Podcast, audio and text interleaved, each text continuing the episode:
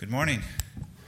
We do have amazing grace to share uh, with one another and around the world. And our, our, uh, our church rep for Operation Christmas Child is Grace Green, and she's asked for a microphone. She's standing over here. Uh, so, Grace, go ahead. Thank you. You know, I think I figured out why Wayne was late this morning because I'm not even sure he knows what day it is. He walked right by a big sign out the door that said, the deadline for our shoe boxes is today. And he talked like maybe we had lots of time to do another one. So, uh, you know, we love you, Wayne. uh, I just got a text from Diane. Originally, we were just going to pray over our own church boxes, but I got a text from Diane, and she asked us to pray over all the boxes. So if two or three of you would like to go out into the foyer and lay your hands on the boxes there, and I will pray from here. So just give you a minute to move out there if you'd like to, and uh, we'll pray.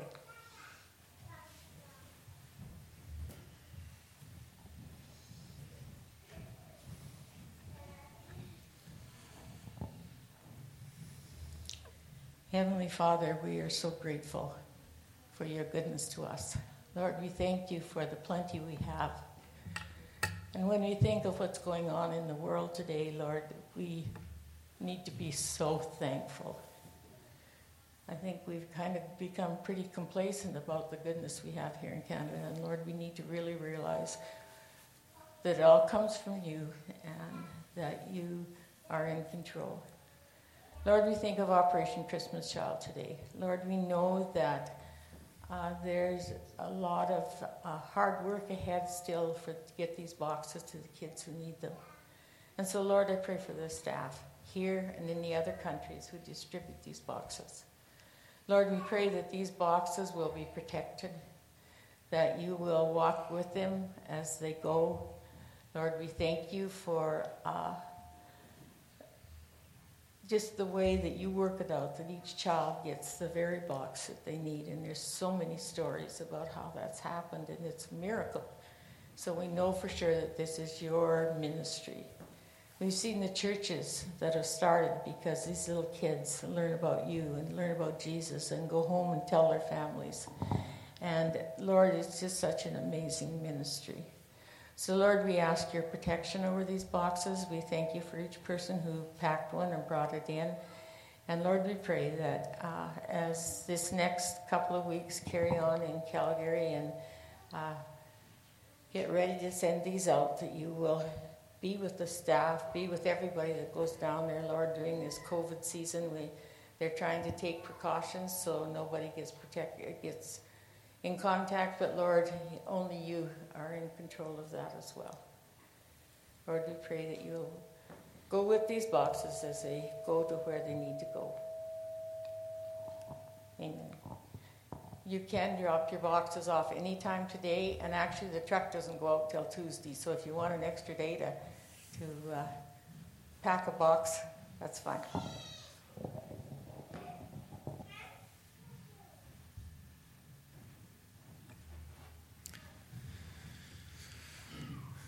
Right? Thank you. And thank the, the whole team. There's, there's many people around our community and many communities that make this all possible. Speaking about teams that work together, that's my theme for today. And I, uh, I wanted to start with a, a little, uh, a few thoughts about Sidney Crosby. Uh, Pittsburgh Penguins, he was much celebrated when he was drafted uh, and, and started his NHL career. And he was nicknamed Sid the Kid, and he was the youngest player ever to reach 100 points in the NHL. And that's just the first of many, many milestones that, that he reached. And the one that caught my interest was in the 2007 2008 season, he became the captain of his team. And I don't know, some of you can correct me if I'm wrong. I don't know if he was the youngest captain ever or the youngest captain at the time. I just remember there was a lot of talk about whether it was appropriate for such a young player to be a captain of a team when some of his teammates were, were almost old enough to be his parents. And um, how could he lead effectively in that kind of situation with much more experienced uh, older players in the team with, with seniority and, and, and all of that. And and it was an interesting conversation for me because I do try to pay attention to leadership. And I try to at least uh, go to a seminar or read a good book on leadership every year to, to continue to, to upgrade and remind myself of leadership issues, trying to be a good leader. And uh, so that conversation about, about could this young kid be a good leader, a captain of a team? Was he qualified? Did he have what it takes? Could he lead? And uh, I think I think the, uh, ring, the, the championship rings on his finger probably prove that he, he was up to the task. And, uh, and we have, uh, in our church, in our leadership structures, used the word team quite often. And so I want to address that.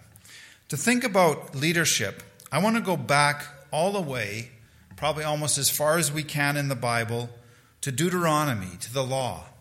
And I want to read a passage that talks about leadership, uh, maybe one that we haven't considered as a leadership passage, but I think it reveals something very, um, very clear and obvious about the heart of God and what God thinks about how we ought to lead within His people. In Deuteronomy 17, starting in verse 14.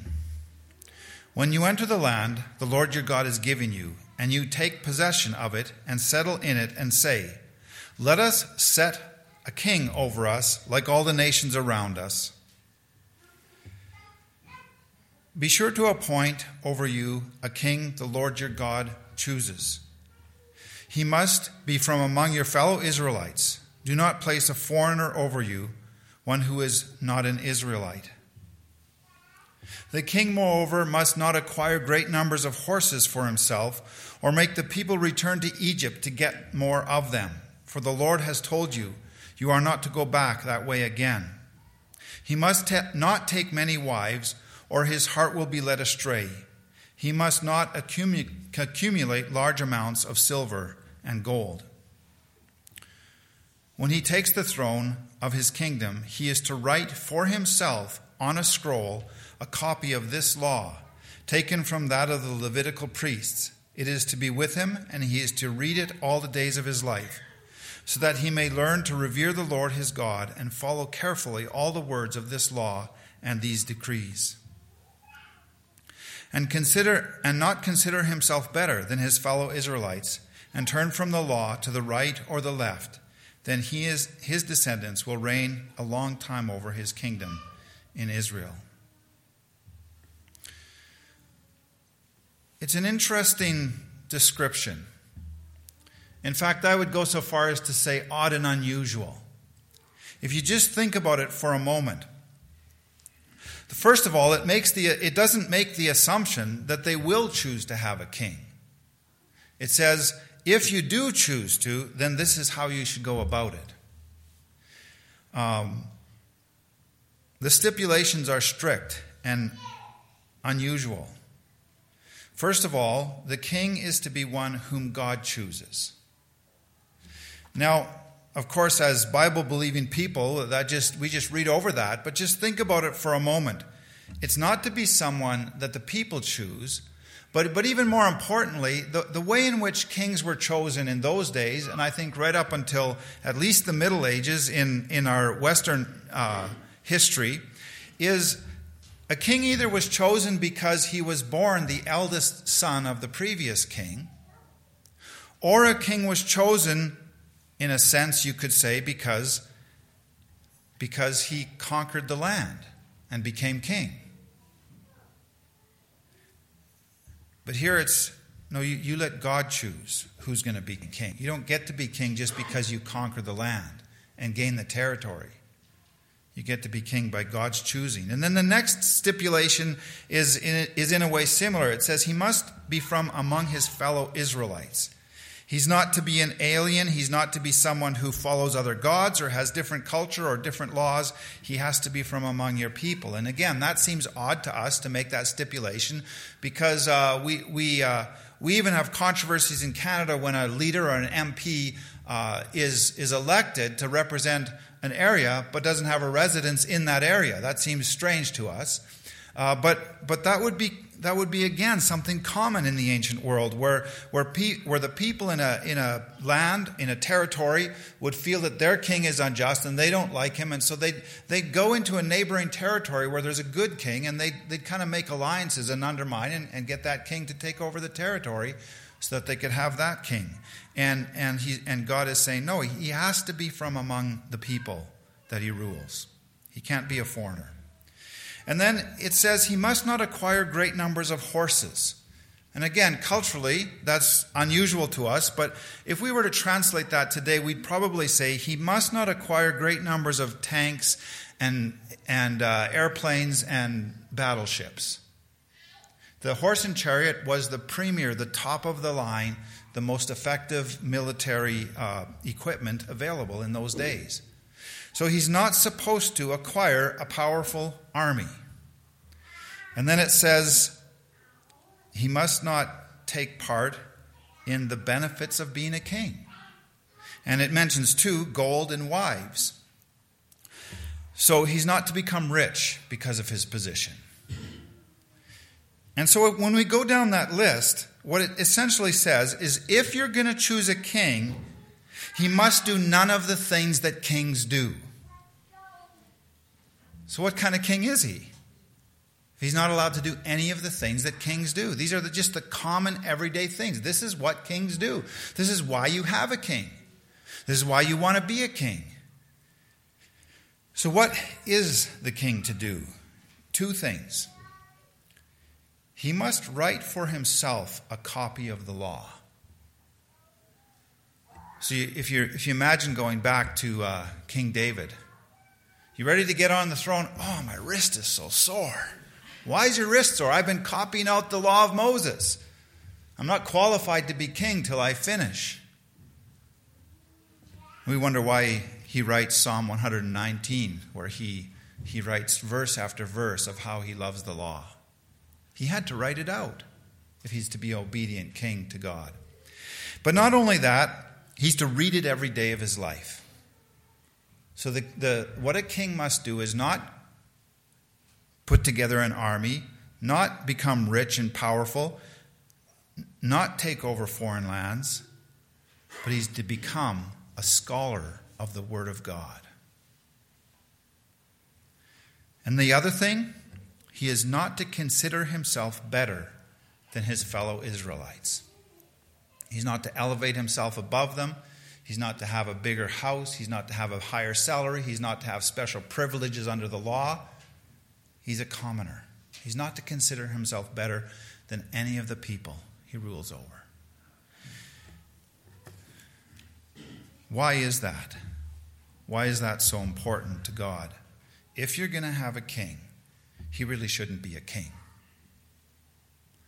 He should be a priest, a scholar of the word, and a common person without an army, without riches, without the benefits and glory of being a king.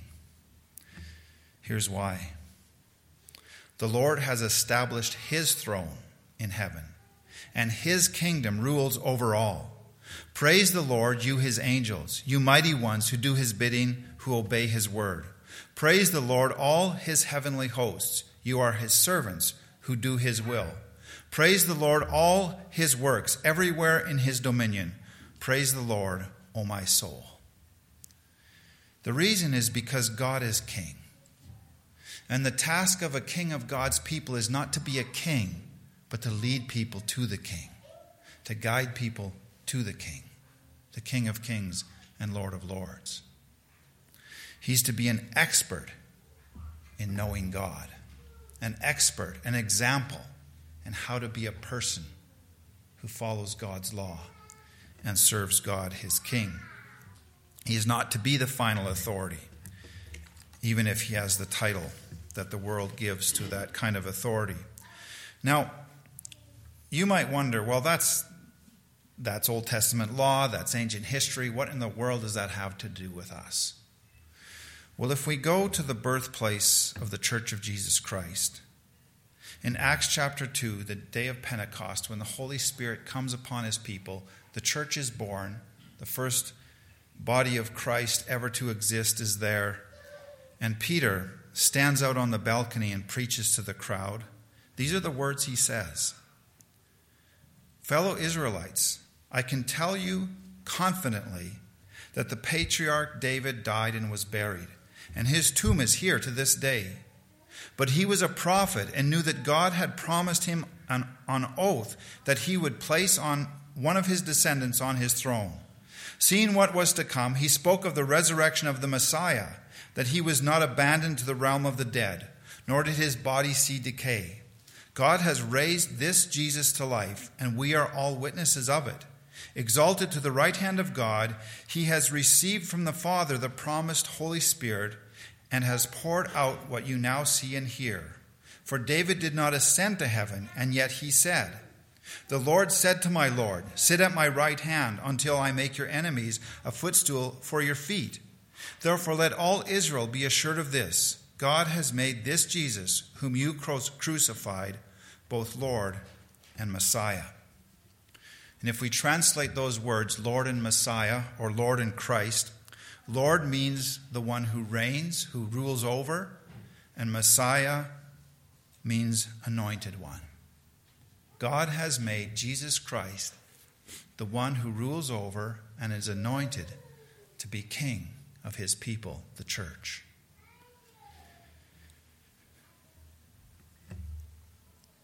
David understood, King David from the Old Testament, seeking to follow what we read in Deuteronomy, understood that he was not the promised king that he was a stand in, that he was a substitute.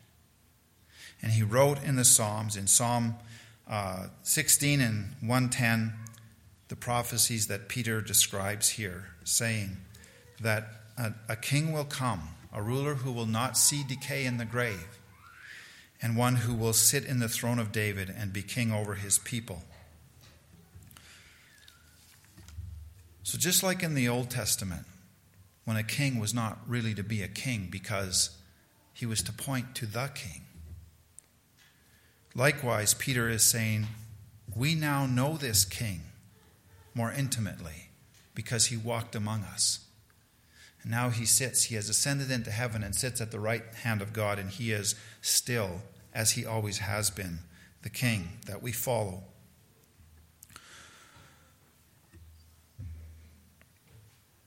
The Apostle Paul, writing to Timothy, a church leader, put it in these words Timothy chapter 6, verse 11. So here's giving, he's, uh, Paul, uh, the preeminent leader of the early church, is writing to his disciple Timothy, who is also a leader in the church, and this is what he writes. But you, man of God, flee from all this and pr- pursue righteousness, godliness, faith, love, endurance, and gentleness. Fight the good fight of the faith. Take hold of the eternal life to which you were called when you, when you made your good confession in the presence of many witnesses. In the sight of God, who gives life to everything, and of Christ Jesus, who will testify, be, who, while testifying before Pontius Pilate, made the good confession I charge you to keep this command without spot or blame until the appearing of our Lord Jesus Christ, with God, which God will bring about in his own time. God, the blessed and only ruler, the King of kings and Lord of lords, who alone is immortal and who lives in unapproachable light, whom no one has seen or can see, to him be honor and might forever. Amen. And we normally read that last bit as a kind of standalone benediction. It kind of becomes a formula that just sounds appropriate at the end of a, end of a service or, or end of a, a funeral or something like that, a benediction. But here in its context, Paul is writing to Tim, Timothy about how to be a leader in the church, and he makes this stark and, and glorious reminder that Timothy, you are not the king, God is the king. And he is the King of kings, and he always has been. And he testified before Pontius Pilate that he is the king. And so your role is to pursue righteousness, godliness, faith, love, endurance, and gentleness, and take hold of eternal life and be a witness of these things. In other words, to be the one who points the others to the king. That's the role of leadership among God's people. Not to be the king, but to point to the king. Now, let's just quickly go over this in terms of some really practical areas of our lives and see how that pans out or if it, if it follows through in the scriptures. And so, if we go here to uh, Ephesians chapter 6, Fathers, do not provoke your children to anger by the way you treat them. Rather, bring them up with the discipline and instruction that comes from the Lord. And so the instruction here is, is, I think, right in line with what I've been saying. Fathers, I mean, it would be easy for you to be king, but your role is to point your family to the Lord who is king so that they don't become angry at, at his authority, so that they don't become um, turned off and stop seeking the Lord and try to go off on their own. That's the task of leadership in the home is to, is to instruct them in the Lord. We can look here in 2 Corinthians. But, what do, but that does not mean we want to dominate you by telling you how to put your faith into practice. We want to work together with you so you will be full of joy, for it is by your own faith that you stand firm. Here again, the Apostle Paul describing his method of leadership. It's not my intention to be a king over you and dominate you. It's my intention that you will look to the king. He doesn't use the word king here, but he uses the word domination. We want to work with you so that your faith becomes your own and you stand firm before God, pointing to the king. Don't lord it over the people assigned to your care but lead them by your own good example. This is the one of whom Jesus said, You are the rock, and upon you I will build my church, and the gates of hell will not prevail against it. If there was any a person who could lay claim to authority over God's people, it was Peter. And he says, I don't lord it over the people assigned. Don't lord it over. That's not the way we lead in the church. We lead by good example. But Jesus called them together and said, You know that the rules, rulers in this world lord it over their people, and officials flaunt their authority over those under them. But among you, it will be different. Whoever wants to be a leader among you must be your servant, and whoever wants to be first among you must become your slave. Galatians 3 There is no longer Jew or Gentile, slave or free, male and female for you are all one in Christ Jesus. The people he was writing to lived in a context where the Gentiles ruled over the Jews, dominated them. He lived in a context where the free people ruled over the slaves, dominated them, where the males ruled over the females and dominated them. And what he says here could be quoted right from Deuteronomy chapter 17. If you choose to have a king, he must not consider himself better than his fellow Israelites. Sounds like the same thing, doesn't it? Because God is king. He always has been. He always will be. And the only way we can truly follow him is by allowing him his position and not trying to take it from him ourselves. So I, I think it's actually a good example of leadership. Team. The word team isn't not really in the Bible, but it's the word in our colloquial, in our context culturally, that makes sense in terms of what's being described. Why could the, one of the youngest players, if not the youngest player, be an effective captain, an effective leader? Because he's not going to tell the goalie who's much older than him, much more experienced, how to be a goalie. He's not going to tell the defenseman how to be a defenseman. He's not going to tell the right winger how to do that. He's going to stand in the center and practice longer and work harder, put in more sweat, jump in front of more pucks, And by his example towards the greater goal they're all aimed at, he's going to inspire everyone to do their specific individual part to the best of their ability. And that's leadership.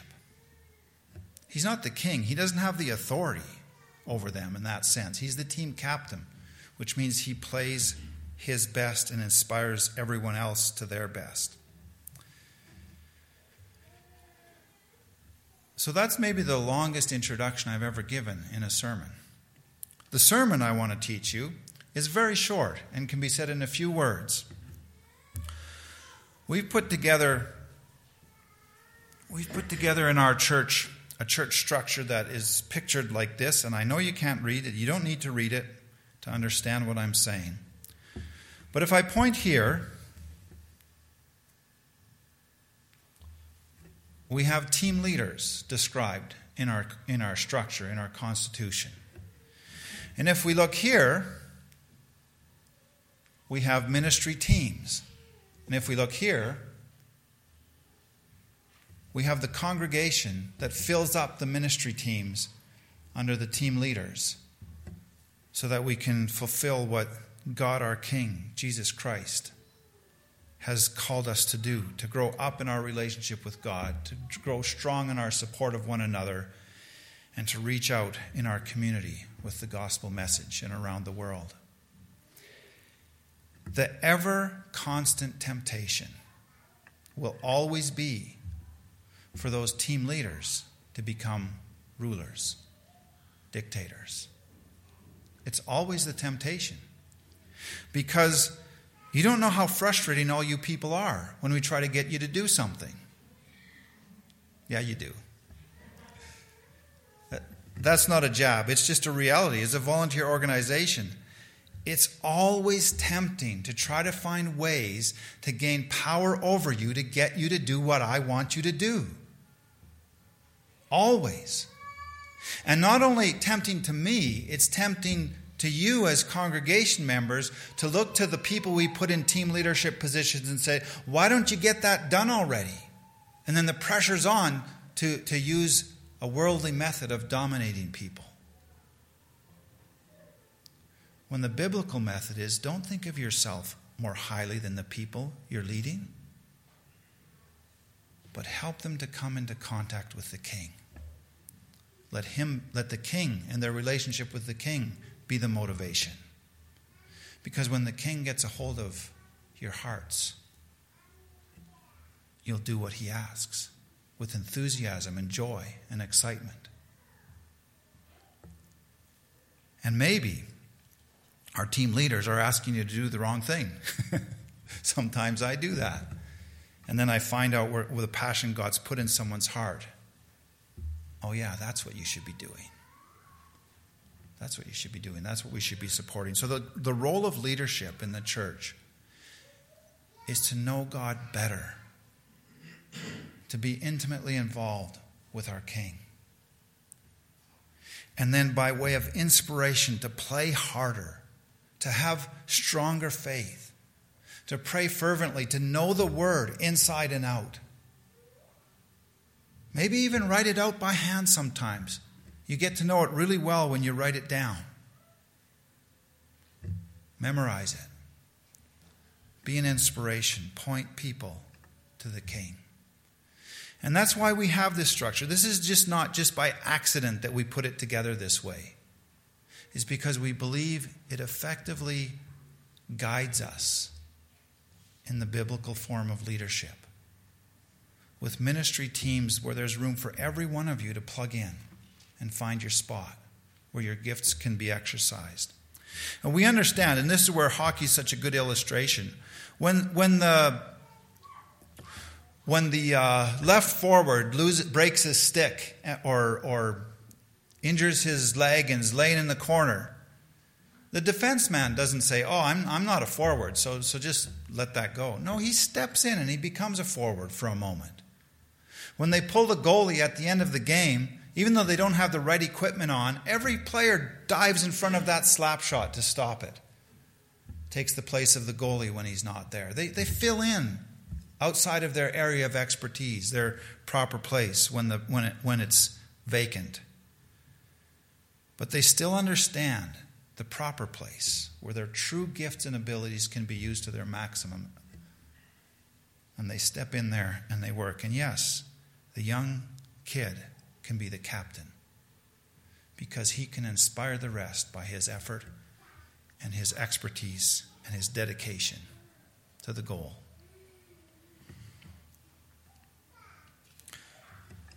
I'm going to read what Paul said about how he approaches things.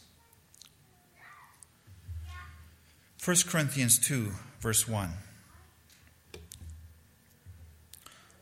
When I first came to you, dear brothers and sisters, I didn't use lofty words and impressive wisdom to tell you God's secret plan. For I decided that while I was with you, I would forget everything except Jesus Christ the one who was crucified. I came to you in weakness, timid and trembling. And my message and my preaching were very plain. Rather than using clever and persuasive speeches, I relied on the power of the Holy Spirit. I did this so you would trust not in human wisdom, but in the power of God. A shining example of how we lead in God's church. You might want to ask yourself a question. We all lead somewhere. We all have people who we influence. Ask yourself this If I say this in my role in leadership, who will look good? Will I look good? Or will Jesus Christ and the Holy Spirit look good? If I do it this way, who will get the credit? Will I get the credit? Or will Jesus Christ, the Holy Spirit, get the credit? I think that's a question that can determine. I trust and I hope that I've been able to lead at least a little bit in this light. This is what I see. It's not optional going forward in this church. This is the consistent message of God's Word. And if you want to divide a church, all you have to do is become a little dictator in your area of influence. It'll only take about three to six months to shatter the unity if a few people do that. Why do we do it? I'm going to go off my notes for just a minute. Why do we do that? Why, why is it so tempting? I think the reason, the primary reason, the underlying thing is we lack faith. Did you hear what Paul said in that verse? He says, I relied only on the power of the Holy Spirit. He could have spoken wisely. He could have come in with, with all kinds of methods and, and secret plans, as he says, but he chose not to because he actually believed that if he was unimpressive, but he led people to Jesus, the Holy Spirit would actually lead them. He had enough faith to step back and believe that God would do it. And I think we so often step forward in a different way in leadership in the church because we don't actually believe that God will do what he said he would do. Or maybe God does it and we don't like the direction He's leading the other person because we think we know better than God. It's a measure of our faith whether we can lead the way God asks us to. I'm going to ask the worship team to come, and we have a song where we can continue to meditate and think through these things, and then Wayne will close our service in prayer.